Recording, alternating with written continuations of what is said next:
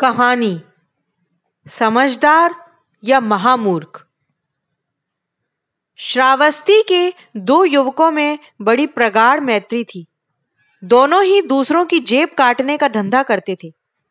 एक दिन एक स्थान पर भगवान बुद्ध का प्रवचन चल रहा था। अच्छा अवसर जानकर दोनों मित्र वहीं पहुँचे। उनमें से एक को भगवान बुद्ध का प्रवचन बहुत अच्छा लगा और वह ध्यानावस्थित होकर सुनने लगा। दूसरे ने इस बीच कई लोगों की जेब काट ली। शाम को दोनों घर लौटे। एक के पास धन था और दूसरे के पास सदविचार।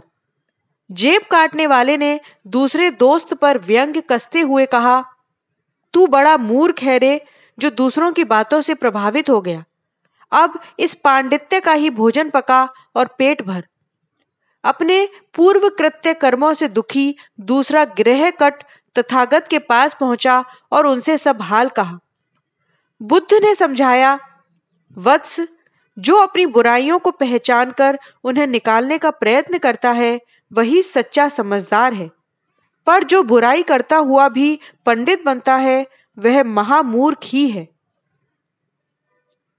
अखंड ज्योति, मार्च 2022 पृष्ठ संख्या छियालीस।